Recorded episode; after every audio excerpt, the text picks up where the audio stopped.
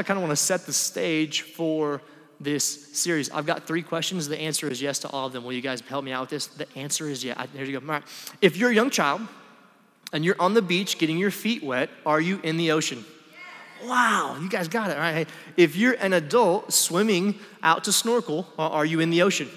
All right. If you're in a submarine miles deep, are you in the ocean? Yeah, crushed it. Three for three. Good job, guys. All right. Hey, regardless of the depth, you are still in the ocean. The ocean is vast. I don't know if you realize this, but uh, we, and when I say we, I mean like the entire human race collectively, we have only been to or seen about 5% of the ocean. In other words, uh, there is 95% of the ocean that we have yet to experience. The ocean's beautiful. You can sit on the beach and enjoy the waves rolling in. Right? You're like not even really in the water, you're just kind of admiring it. Uh, you can be out in the water and see like animals, see dolphins come up. You can see things happening come to the top of the water, you can enjoy that. You can go watch videos, or I wouldn't recommend doing this, of like the Titanic. You can see the deeps, you can see all these cool things, see fascinating creatures. You can enjoy the ocean from the shore, but here's the deal there is so much more to experience. It's, it's vast, it's huge, it's powerful, and yet it's safe enough for the child to enjoy on the shore. It's deep, it's powerful, it's also beautiful and peaceful. What I want to challenge all of us to do is I want to call you into the deep with Jesus. Because no matter where your faith is at, hear me on this, there is more of Him to be experienced. That's the truth we're going to look at of the series. There is always more of Jesus to be experienced. Always. Uh, you may just be a couple of toes into the water with your faith.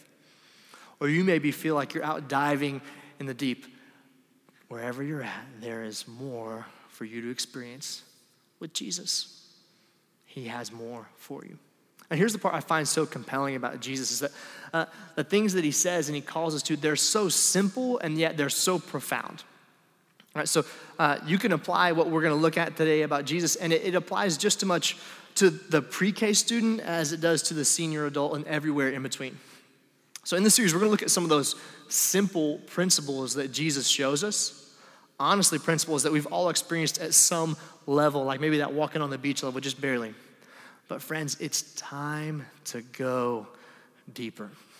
And I promise you that if you do that, you will have greater joy in Him. I'm going to read this verse. It's Isaiah 40, uh, 28. Okay, that part in yellow, you're going to read that out loud with me, right? Have you never heard?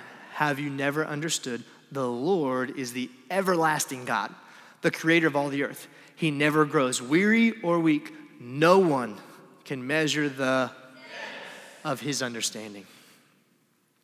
No one can measure the depths of his understanding. This series is not an attempt at us fully understanding God. We'll never get there. We'll never get there. It is an attempt at us to explore Him at a new depth, to encounter God in a new way, because there's always more of Him to be found. We're talking about some simple subject. Today's subject is grace. Now that might sound simple. That might sound maybe even a little bit shallow. Like you, like I've heard of grace. How is this the deep if I'm already aware of it? Because most Christians they do stay in the shallow end of grace. You never swim out into the deep of God's grace. So this morning we're going to go a little deeper into grace. I want to set the stage. Uh, what is grace? We got to start there. Grace is getting something you did not deserve.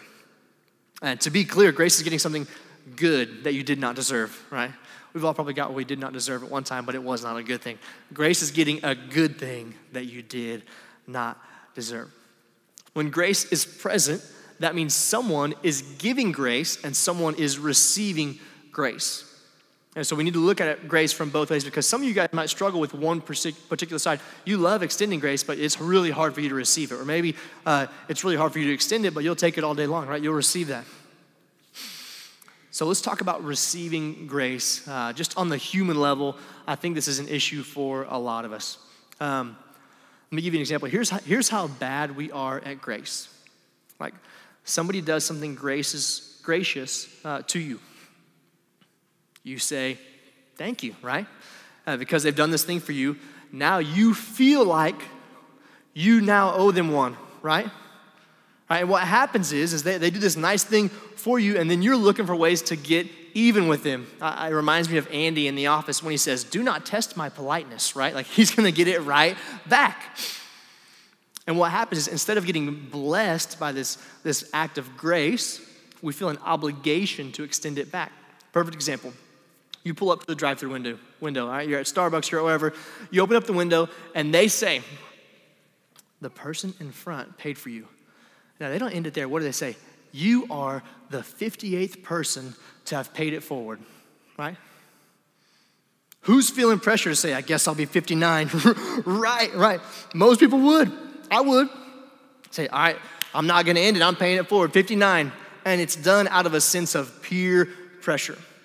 That person who started that did that to be a blessing to someone. And what's happened is because someone can't take that blessing, they feel the burden to pass it on. What started out as a blessing ended up being a burden because most humans, we are not all that great at receiving grace. We don't like to receive something uh, for nothing. We like to feel like we've earned it or we've paid it back. And that's just on a human level, like just the people we interact with. Let's talk about receiving grace on a supernatural level. The things that God has done for you. He has given you literal life. He's given you food, clothing, shelter. He has given you everything. Uh, every good gift comes from above. It tells us that in James. Uh, he gave us his son. And, and through Jesus, he gave you uh, salvation, eternal life. He gave you power over sin. He gave you a new identity. Through Jesus, we have everything. And it's all grace. We didn't deserve that gift. And just like we may struggle to receive grace from other people, many of us struggle to receive God's grace. Now, I don't mean to say we struggle to accept his gift of salvation. Like, we'll, like, yes, Jesus saved me, but we struggle with accepting that it's free, that it cost us nothing. There's no way we could earn it back. And so, there, what happens is there's a lot of times there's these Jesus followers, they've accepted Jesus, the gift of salvation, and then they serve not out of a love for God, but out of a sense of uh, redemption, a sense of earning, like, like of feeling like we're paying off a debt that we owe. And, and friends, I just want you to hear me on this. The debt that Jesus paid for us on the cross, we could never pay back. Your salvation is all grace. Uh, it says this in Ephesians 2 8. God saved you by His grace when you believed, and you can't take credit for this. It is a gift from God. I like there because uh, whenever something good's happened to anybody, you know what we try to do? We try to be like, well, you know, I really did. You know, we try to posture ourselves so it's like we did this, we get some credit for it. He saved you by His grace, and you can't take credit for this. It's all a gift from God. The grace we've received from God is sufficient for everything we need. And there's no fine print saying you have to pay this off. It's truly free. So if it's truly free, we receive salvation. And then, and then what? It's like, yes, His grace works for this future day, right? We get to be in heaven. We get to be in a place with no, no tears, no death, no pain. Like that's what His grace does. That's what salvation offers you.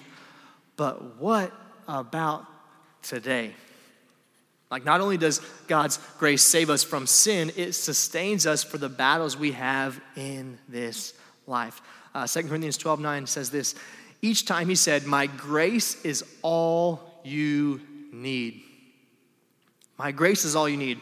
My power works best in weakness. So now I am glad to boast about my weaknesses so that the power of Christ can work through me. My grace is all you need. His power works best in weakness. There's one part of this verse I want to I want to focus on. Uh, where does God's power work best? It says, in weakness. His grace is all we need, and it works best in weakness. Mm. I want you to think about the grace of God that saves you. Like, let's just take salvation for a moment. It says, God saves you the moment you believe. We read that in Ephesians 2 8. The moment you admit that you are a sinner in need of a Savior, the moment you confess Jesus as Lord, that's the moment, by God's grace, you were saved. You were saved by admitting your faults, by admitting that you need a Savior. Uh, that's how grace works in salvation, right? We come to God in humility, admitting our brokenness. That's how He saves us. And I think we get that when it comes to salvation, but we approach our everyday lives with a different attitude. Uh, in our everyday lives, we don't come to God in our weakness asking for Him to show up. We come to God in our strength and then expecting Him to show up. But in this passage, it says, His power is made perfect in weakness. Hmm. Who likes to show step forward with their weak foot, right? Like no, nobody wants to do that. But that's what humility is. God loves humility. That's what saved us, right? When we admit that we don't have enough, when we admit that we're broken, we admit that we need a Savior. Uh, James 4 6 says this, and he gives grace generously, as the scriptures say, God opposes the proud, but gives grace to the humble. When you approach God with humility, He gives you His grace generously. To receive the grace that God has for you in your everyday life, you must have a humble heart. Have a humble heart. To be willing to say, This is my weakness. This is where I'm struggling. This is what sucks right now. God, I need you to move in this. Not to act like you have it all together, got to be real. And here's a part of this that's amazing. Uh, even when we become proud, God doesn't take away our salvation. It's been signed, sealed, delivered. Even in our pride, the mistakes we make, we looked at this in a few series ago, God ultimately uses for our good, right? He takes the bad things and he makes good come from them. See, his grace is that powerful. Even when things aren't going well, it can't be overstated how powerful his grace is. He can make something good come from it. His grace is greater than any sin we can throw at it. We are all recipients of God's grace. We've received it. But how? All right, how do we extend it to others? How, how do we do that? If He's done such amazing things to us, He's given us grace to save us, He's given us grace to sustain us, how are we going to move forward? How can we share that with others? And before I go any further, I want to reiterate grace is opposed to earning. You can't earn grace. If you could, it wouldn't be grace. It's opposed to earning, but it's not opposed to effort. So if we are recipients of God's grace, how are we to extend that grace to others? How are we going to be there for them? I want you to, to think about this. It's not about earning, it's about effort. Uh, my children, uh, they are my children no matter what they do. Right? They don't earn the status of being my children. That's who they are. Uh, it can't be taken away from them. My hope, right, is they would grow up and they would live like my children, right? They would make mom and dad proud, uh, not to pay us back, but because they love us. They can't earn being our children. That's who they are. They're ours. It can't be taken from them. Doesn't matter what they do, they're ours. They can't earn it. To use the drive through example again, is there anything wrong paying for the order behind you? No, there's not, all right? Not one thing wrong for paying for the car behind you. Grace is opposed to earning, not to effort. I think there are many people who wouldn't have that on their radar until you got the you're so and so in line to do it. You don't need to wait for the chain to start for you to be generous. Why don't you start it? Then you don't have to worry about somebody else like saying, oh man, they made a decision for me, I gotta do it.